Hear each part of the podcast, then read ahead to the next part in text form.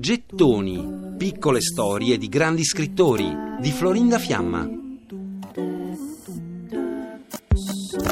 Luisa May Alcott ama viaggiare, ma visto che lei e la sua famiglia hanno spesso problemi economici, non può farlo. E mentre si deve cimentare a fare i lavori più svariati come l'insegnante o la governante o la sarta, come dama di compagnia trova la sua occasione.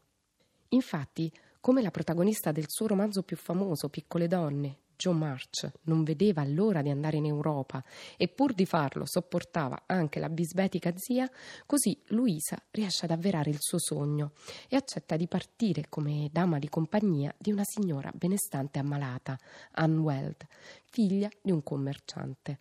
Nella primavera del 1865 le due donne salpano dall'America, attraversano l'oceano e approdano a Londra, la loro prima sosta dopo il lungo viaggio. È agosto, ma Londra è piovosa, uggiosa. Quindi decidono di proseguire verso il lago di Ginevra, in Svizzera, in cerca di un clima più mite. Ed è qui che Luisa conosce Ladislas Wisniewski, un giovane polacco con il quale fa gite romantiche sulle montagne e sul lago. Dicono che Ladislas abbia ispirato il personaggio di Lori in Piccole donne. Luisa lo chiamava Leddy e Leddy era un bravo pianista, un ragazzo gioviale. Tra loro nacque una vera e propria relazione. Luisa per un po' lascia la signora che aveva accompagnato e va sola con lui a Parigi per due settimane. Una cosa piuttosto audace per l'epoca. Non sappiamo con certezza cosa successe in quei giorni, perché Luisa May Alcott sceglie di cancellare la parte del suo diario in cui parla della sua storia d'amore e scrive a margine: Non potrebbe andare.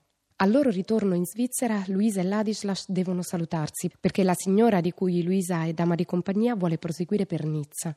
L'addio a Leddy è struggente e Luisa lo descrive così nel suo diario. Ho abbassato la sua testa alta e l'ho baciato teneramente sentendo che in questo mondo non ci sarebbero stati più altri incontri per noi.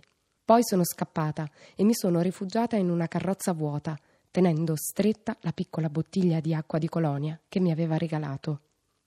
A Luisa non va più di fare la dama di compagnia, non sopporta più la sua compagna di viaggio e le sue piccole tirannie dopo questo distacco e sente sempre più forte la nostalgia di casa. In ottobre Luisa scrive: Ho perso la mia libertà, e sono molto stanca delle preoccupazioni quotidiane. A febbraio decide di tornare a casa. Anche se Anne voleva che restassi, scrive, sono stanca di farlo e dato che lei non ha intenzione di viaggiare, il mio tempo è troppo prezioso per essere speso per sistemare a lei i cuscini e per portare gli scialli.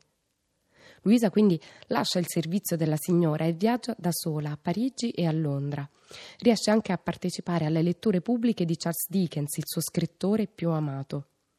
Ma quando torna a Orchard House a luglio trova la sua famiglia prostrata. La madre e la sorella sono malate, la casa è in rovina e i debiti sono aumentati.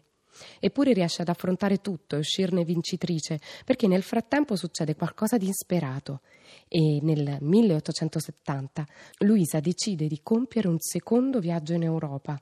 Ma non sarà più alle dipendenze dei capricci e delle volontà di nessuno, perché in mezzo c'è stato il grande successo che ha avuto con la pubblicazione di Piccole donne.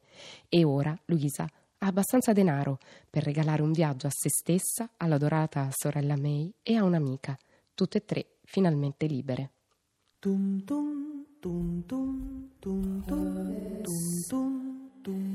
Per riascoltare e scaricare in podcast gettoni.rai.it